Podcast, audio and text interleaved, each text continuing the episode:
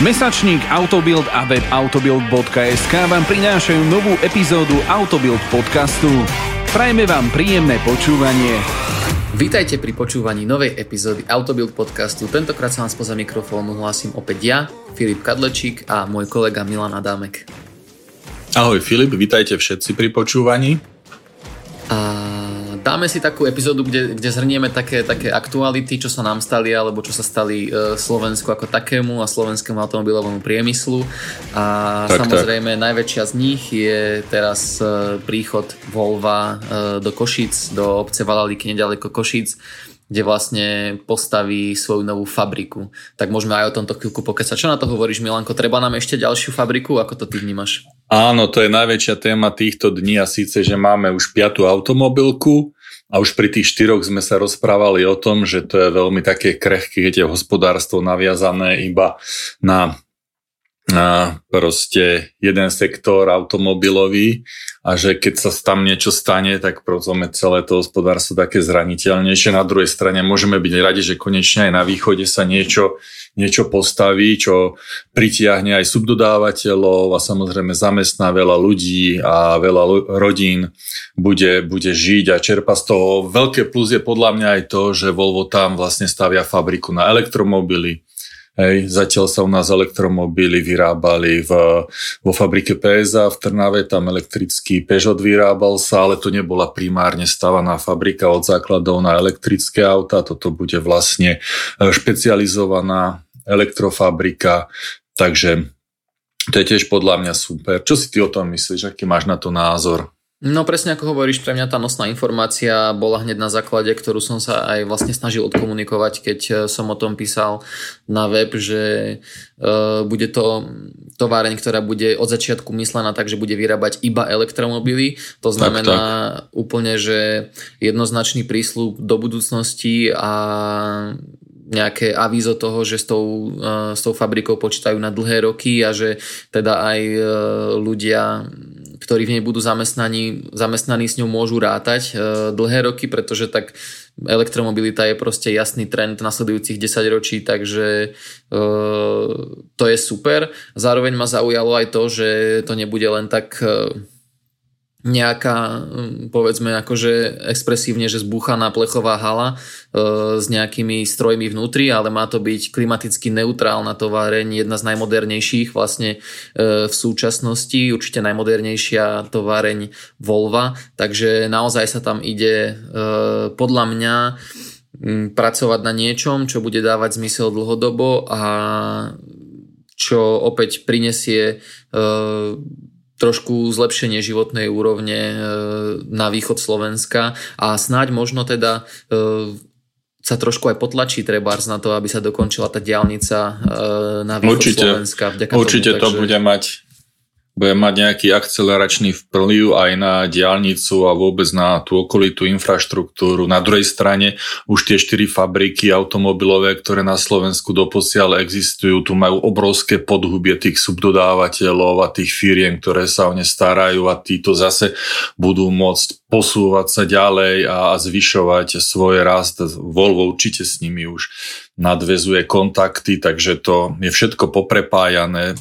Áno, zase to automobilka, možno by sme chceli tu stavať niečo zvyšov ešte pridanou hodnotou, ale stav je taký, že musíme byť teraz radi aj, aj za takéto možnosti zárobku. A tak vedia, ja si myslím, akože áno, hej, ja chápem, všetci vieme, čo sa stalo Detroitu a že jednostranná zameranosť čohokoľvek nie je 100% na aj investície aj. si chce človek rozložiť, aj, aj všetko, akože hej, e, beriem, že je to proste v úvodzovkách iba ďalšia automobilka, na druhú stranu je to stále skvelá vec, jednoducho, stále je to skvelá vec. A podľa mňa akože v tomto celkom e, súhlasím aj e, so Sulíkom, akože vôbec nič zlé proti Jaguar Land Rover, ale vlastne, že keď on hovoril, že keď oni prichádzali, že to možno nebolo až také zásadné, ako keď teraz prichádza Volvo, lebo oni išli do Nitry, hej, pričom už v Trnave máme fabriku, máme e, v Bratislave fabriku a v Žiline, ktorá dobre, už je, už je stred, ale Mm, to Volvo prichádza naozaj úplne, že niekam, kde ešte žiadna takáto, takáto veľká fabrika nie je, takže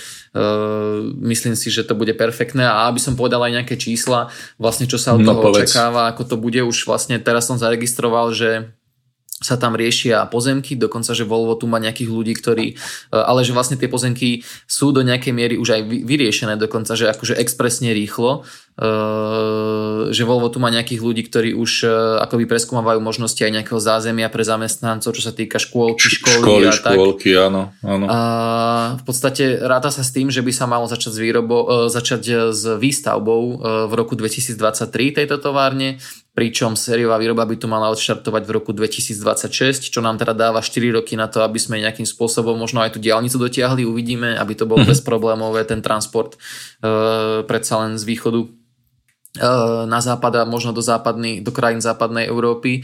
A ráta sa s tým, že fabrika by mala byť schopná eventuálne produkovať 250 tisíc elektromobilov ročne, čo je celkom akože veľká pálka, že je to naozaj solidná, solidná fabrika.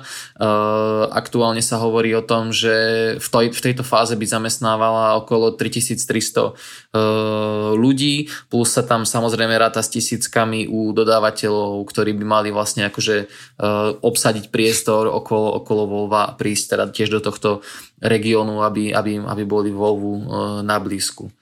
Je tam vlastne investícia vo výške 1,2 miliardy eur e, avizovaná, pričom 20% z tejto sumy je vlastne e, dohodnuté tak, že to akože e, má zabezpečiť slovenská vláda, čiže v podstate ide o dotáciu, dotáciu pre Volvo, čo ako aj samotné Volvo hovorí, že aj toto určite zavážilo pri rozhodovaní. Nie len to, že e, Slovensko ako také je e, akoby špecialista na automobilovú výrobu, ale aj, aj tá dotácia ich teda e, prilákala, takže snáď to bude dobrá investícia do, do vých, e, východného regiónu Slovenska.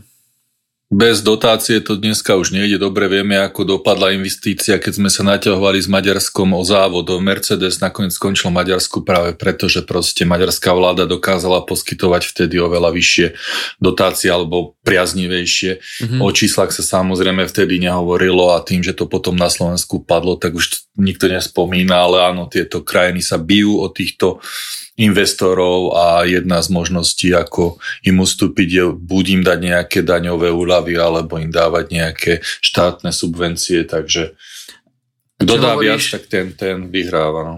Čo hovoríš na tie e, komentáre, ako som ja, som e, viedol debatu na našom Facebooku, že zasa idú stavať nejakú fabriku na, na úrodnej e, pôde Áno, a že či úrodná, nám to treba a neviem čo. Toto už je také dosť klišé podľa toto, mňa. Toto je, ne, ne, toto sú také hľadanie problémov tam, kde nie sú. Slovensko má oveľa väčší problém s tým, že má obrovské plochy ktoré ležia úhorom a, a ne, nepestuje Presne. sa na nich nič, aj, aj ornej pôdy a tu ideme vymýšľať, že pár desiatok hektárov sa zase zastávajú fabrikou. Tak uh, tie hektáre, ktoré budú pod fabrikou, nakoniec prinesú oveľa vyšší zik Slovensku, ako keby sa tam pestovala pšenica, ktorej momentálne uh, dokážeme dopestovať uh, na Slovensku 200% našej spotreby, takže sme v tomto ohľade proexportní a naozaj, ak, ak by nám chýbali nejaké rozlohy, tak tu naozaj naozaj máme e, spustu ploch, ktoré sú proste ne, nevyužívané, alebo, mm, alebo sú tam nejaké problémy e, s majetkom a podobne a a mnohí ľudia, konkrétne aj ja, vlastním nejaké pozemky, ktoré sú nevyužívané poľnohospodársky a neviem ich nejako, nejako využiť ani nikomu ponúknuť, pretože sú na miestach, ktoré, kde o to nemá nikto záujem a ja sám sa nestanem poľnohospodárom za to, že som vlastníkom takej pôdy, takže Jasne. naozaj to je také hľadanie problémov, že teraz budeme rátať, koľko metrov štvorcových by, by tam mohlo byť zasadené nejakej, nejakej produkcie hm, rastlínej, na, na čo. Hm, áno, je to dôležité, určite, no národ treba nakrmiť, ale, ale nehovorme si, že toto je ten hlavný problém, pretože presne, naozaj presne. to je tak, také mikroskopické množstvo v porovnaní s celou eh, rozlohnou polnospodárskej pôdy, ak už by sme chceli kritizovať, že sa zastáva pôda ako taká, tak samozrejme najvyšší podiel na zastavbe pôdy majú cesty, cestná infraštruktúra. Hej, to je mm. oveľa viac ako infraštruktúra na bývanie alebo priemyselná. Takže a, a tiež nikto nekritizuje, že staviame, staviame cesty a diálnice, naopak ich chceme, pretože to zlepšuje náš život a zvyšuje našu úroveň ekonomickú a, a zlepšuje hospodárstvo, fungovanie každodennej našej činnosti. A, takže nemôžeme lietať vo vzduchu. Proste sme no, na pôde, žijeme na nej. Podľa mňa, akože, veď ja to vidím napríklad aj v mojom okolí, e, v okolí Dubnice nad Váhom, e, kde žijem, vlastne tu nie je akože veľká automobilka, že hneď za dverami, ale predsa len je tu Kia e, pár desiatok kilometrov v Žiline a, a, mm-hmm. a, a pol Dubnice je vlastne, má, má fabriky, ktoré dodávajú pre Kiu, hej, menšie závody, ktoré robia e, či už možno nejaké plasty, nejakú strojarinu a tak, že vlastne ono to Jasne. dokáže obrovitánsku, nielen, nielen to bezprostredné okolo tej fabriky, ale obrovitánsku e, časť územia na seba naviazať a dať prácu strašne veľa ľuďom, čiže ja sa na to teším a som zvedavý, akože určite sa teším na to, keď sa pôjdeme, 100% sa pôjdeme pozrieť na to, keď tú fabriku budú otvárať, že, že čo to bude zač. Zaujalo ma fakt, že bude klimaticky neutrálna, ehm, čiže predpokladám, že bude asi využívať aj fotovoltiku alebo možno nejaké iné ehm, alternatívne zdroje a akože uvidíme, som, uvidíme. som zvedavý veľmi. Určite, takáto veľká zelená fabrika na Slovensku ešte neexistuje, tak som tiež na to zvedavý. Samozrejme tá výroba, ke, pokým príde, tak zatiaľ ešte nemôžeme špekulovať o konkrétnom modeli, aký by sa mm, tam mm, vyrábal. Teda vieme, že je to elektrické auto, vieme, aké má Volvo a Polestar v súčasnosti elektrické auta, ale dovtedy sa to tá modelo, ten modelový rad celý vymení, takže nemôžeme špekulovať. No presne, tým, že to sú 4 roky od teraz ako nástup výroby, tak presne. v podstate Volvo XC40 Recharge alebo e, C40 Recharge, ktoré sú vlastne teraz aktuálne novinky, Áno. povedzme, tak oni vlastne vtedy budú ako keby končiť svoj životný cyklus, takže Hej. E, predpokladám, že tam už... To bude úplne nové. Tam niečo, už bude no. niečo úplne nové, presne. Áno.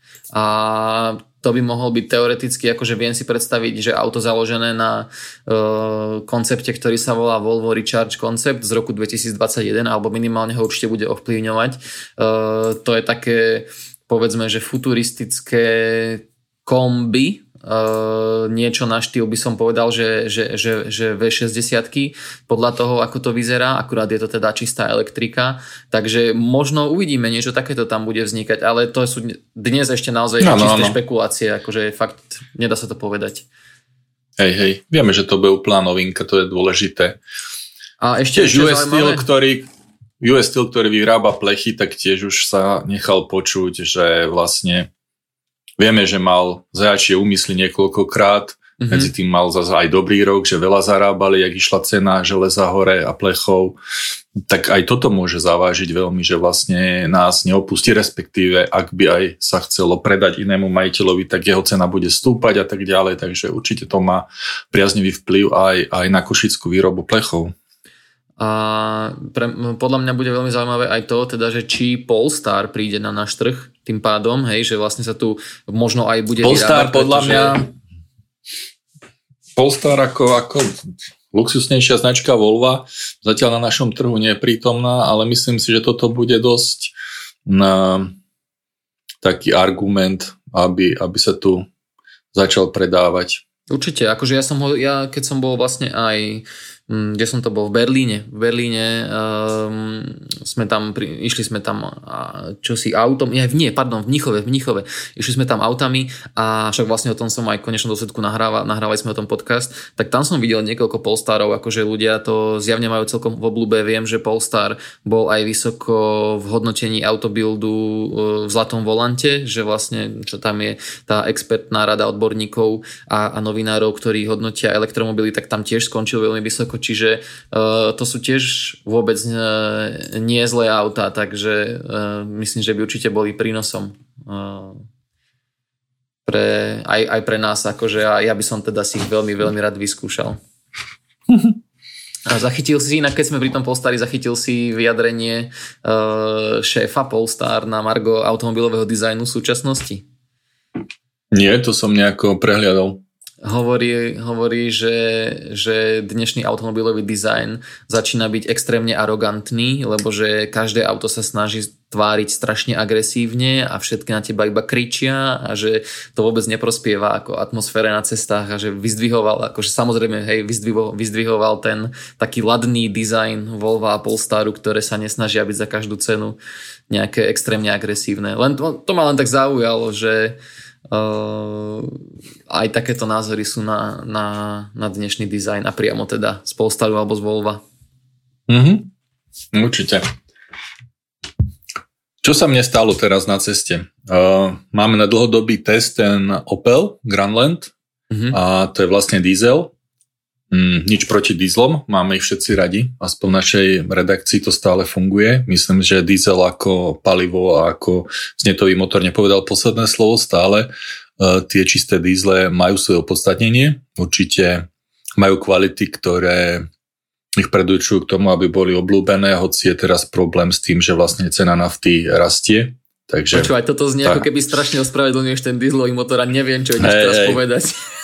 Ne, nejdem povedať takú strašnú vec, len sa mi uh, rozsvietil nápis, že ešte 3000 km a potom nenaštartujem, pretože AdBlue mi končí v nádržke, tak hovorím si 3000 km, to je super, neveď konec koncov ten Grenland mal tedy jazdených nejakých 3500 dohromady, takže to ešte si, si odjazdíme do nejakých 6,5 tisíc a potom uh, si dotankujeme AdBlue močovinu a som s tým chvíľku jazdil, tak klasicky, mesto, redakcia, domov a späť a zrazu mi napísal, že tisíc kilometrov a už nenaštartuješ. Ja chápem tie výhražky týchto aut mm-hmm, s močovinou mm-hmm. a už sa nám to nestalo prvýkrát, preto si to aj dovolím tvrdiť, že to je štandardná vec, mali sme to na Citroene, na Peugeote, teraz na Oplis, je to vlastne to isté. Hej. A a potom som prejazdil ďalších pár kilometrov a už mi povedal, že iba 300 kilometrov a, a, a dosť a ledva som prišiel domov od Brna, čo nie je ani zďaleka 300 kilometrov a teraz mi napísal, že už iba 80. No, tak ešte po ceste mm-hmm. som mu dotankoval nejaké 2 litre AdBlue, čo sa samozrejme nejako neprijavilo. Mm-hmm. To je ďalšia vec týchto nádržiek, že vlastne oni, keď majú už iba na dne, tak neviem, či je tam plavák, snímač, nejaké čidlo, na tú tekutinu, ale každopádne to nezaznamená, keď tam doleješ iba trošku. Tak som si pozriel do príručky vozidla, lebo keď je najhoršie, už vyťahneš aj príručku. No, jasne. A tam som sa dočítal, že minimálne treba doliať 10 litrov. Mm-hmm. Mal som doma nejaké bandasky kvôli svojmu dieslovému autu a nalial som tam všetko, čo som mal. Nebolo to 10 litrov, bolo to asi 8. A nič sa nestalo. Ale mm-hmm. potom som si spomenul, že jeden technik v Citroene mi raz povedal, že treba na tom aute ešte trochu pojazdiť. Ale som si vravel, no keď mi ten displej odčítava 10 násobne viac z toho dojazdu, ako je reálne, mm-hmm. tak ja už potom, keď na ňom pojazdím a napíše mi, že nie 80, ale 60 dojazd a reálne to bude 6, tak to už neprídem ani do servisu, ak by bolo mm. treba. Viem, že poskytujú potom takú službu, že elektrikár zo servisu uh, elektrotechnik teda e, pre auta to dokáže nejako obísť núdzovo, veď konec koncov pre to auto nie je podstatné, aby tam tá močovina bola pre fungovanie motora. No, to je legislatívne, alebo legislatívne to teba musí vyžadovať. Presne. Alebo inak by sme všetci jazdili bez močoviny. Kto by sa tam snažil to liať, ak by, ak, by, ak by nebol nejaký ekologický aktivista. Áno, znižuje to emisie oxidov dusíka, to je super že ich likviduje takmer na nulu. Ale keď sa dostaneš do takéto situácie, že to auto ti v podstate povie, že 3000 a reálne na tom neprejdeš viac ako pár sto, tak je to podľa mňa celkom nepríjemné. Malo by sa s tým niečo urobiť. Mm, tiež e, to, že vlastne už potom nebudeš vedieť naštartovať, je niečo ako výstraha, pokuta, proste tvrdý trest pre toho vodiča, ale chápem ho. E, na druhej strane dolievať tam, aby sa vôbec ten systém spamätal, že, že už si tam niečo nalial, viac ako 10 litrov je celkom dosť, lebo dobre, keď to tankuješ tými tankovacími zariadeniami, tak to asi nie je problém, ale keď si iba kúpuješ flašku, litrovku, trojlitrovku, štvorlitrovku, tak to potom tých bandasík musíš nakúpiť celkom dosť. Druhá vec je, že sa to tam blbo musíš si kúpiť lievik alebo si kúpiť takú tú bandasku s tou hadičkou, mm-hmm. čo sa ti skôr či neskôr aj tak podarí sa obliať tým. Takže je tam celkom, podľa mňa je to také problematické miesto, že jednak ti to zle oznamuje ten reálny stav, druhák sa to blbo doplňa, tak kedy nám ešte tvrdili úplne na začiatku zavedenia uh, AdBlue, že tie nádrže budú vyrábané v takých objemoch, aby sa to vlastne stíhalo doplňať počas servisných prehliadok mm-hmm. pravidelných. Mm-hmm. Čo už teraz vlastne je jasné, že sa to nestíha, pretože uh, jednoducho to minieš oveľa skôr, ako je servisná, servisný interval. Jasne. Tie servisné intervaly na auta sa predlžujú a tie nádrže na AdBlue nie sú nejaké objemné na tých osobných autách. Jasne. Takže, takže nakoniec sa mi podarilo teda dotankovať toľko, že to zhaslo. Zhaslo tá uh, kontrolka AdBlue a prestalo sa mi auto vyhrážať tým. Inak je zaujímavé, že človek potom jazdí tak strašne opatrne a stále máš na pamäti, že kedy sa mi to zablokuje, že už nenaštartujem. Len aby sa mi to nestalo na uh, podzemnej garáži, kde budem mať uh, no, platený jasne. vstup, prípadne aby som nezablokoval auto niekde v umývárke, lebo potom proste prídeš, otočíš kľúčikom a už nič a čo teraz. Prípadne si predstav, že si v noci na talianskej diálnici s, s Peugeotom Traveler. Odchádzaš z Bratislavy a píše ti, že máš ešte dojazd AdBlue nejakých 1800 km, čo by ti malo vydať. Aj na cestu tam, aj na cestu naspäť.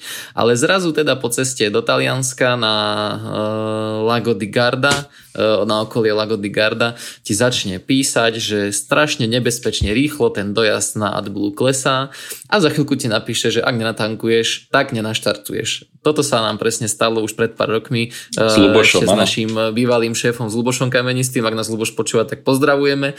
No a eh, my sme to vtedy úplne tak akrobaticky tam riešili spôsobom, že eh, sme hľadali nejaké pumpy, ale my, nejak sme mali smolu na to, že boli pumpy normálne pozatvárané. Ako ja neviem, či to je obyčaj v Taliansku, ale tam neboli také veľké odpočívadla úplne ako máme my štandardne pri cestách, ale skôr také často menšie, menšie pumpy, také ľudoprázdne priestory No a nakoniec sme to AdBlue niekde zohnali, auto nám skoro zhaslo, čiže sme sa fakt akože reálne báli, že ho už nenaštartujeme potom, keď nám zhasne. Uh, zhaslo nám kvôli tomu, že sme sa nejak zle po, po, pohýňali a už sme boli vystresovaní a proste, že fakt, že skoro nám zhaslo pri tom uh, rozbiehaní na tej pumpe posúvaní. Ale našťastie sme nakoniec to AdBlue zohnali, ale tiež sme mali problém vlastne s tým, že uh, s tým, že sme doliali iba nejaké 2-3 litre a stále nám to písalo, no. že to už nebude fungovať. Ale potom sa to riešilo nejak v servise a povedali nám, že nech proste jazdíme, že on sa to nezablokuje. Tak ja neviem, ako by to dopadlo reálne, hej, že keď tam to AdBlue bude. Ja neviem, ako by to dopadlo no. reálne, ale PSA to zjavne nemá vyriešené, alebo teda už teraz Stellantis to zjavne Stellantis. nemá vyriešené úplne 100% s týmto AdBluečkom. Každopádne v tom eh, návode na použitie je napísané, že minimálne by si mal dolievať 10 litrov, čo je mm, Celkom podľa dosť. mňa dosť ako... No. To, je, to je veľký objem, vieš. Hej. Poznám nádržky na AdBlue, čo majú celý objem 16 litrov. A, a proste prečo, prečo tam nie je ten snímač umiestnený nejako nižší, alebo prečo nezistí, že si tam už dolial 2 alebo 3 litre a tie bandasky ani nebývajú také veľké bežne. Nebývajú veľké, veď práve hovorím, že musíš, vieš, že... musíš nakúpiť 4 bandasky, no. také tie vo veľkosti, ako sa predáva veľká ostrekovačka, je to bývajú 3 až 4 litrové, tak tam musíš kúpiť proste ich viac a nalievať toľko bandasiek cez takéto centimetrové hrdielko, to je tiež problém, keď ťa to zastihne niekde nepripraveného. Mm, presne, presne. Takže, takže tak, podľa mňa by bolo oveľa lepšie odpočítavať počet tých naštartovaní, lebo to si vieš lepšie ustrážiť ako nepresný údaj o kilometroch, keď z 3000 kilometrov sa stane reálne nejakých 300-400. To proste naozaj to ukazovalo skoro 10 násobne viac, ako, ako naozaj potom som vedel prejsť, alebo vedeli prejsť na tom aute. Mm-hmm. Takže taká súka predprázdninová, ale, ale už sa teším, ako, ako s Grenlandom pôjdeme na dlhšie cesty. Čaká nás ešte Berlín a pekná reportáž z, z predberlínskeho múra a potom, potom Čierne more, ak sa nič nestane. No ja sa zajtra plánujem uh, ísť uh, robiť video s joggerom, už ho mám nejakých 3200-3300 km, tiež som na ňom celkom, celkom dosť pojazdil.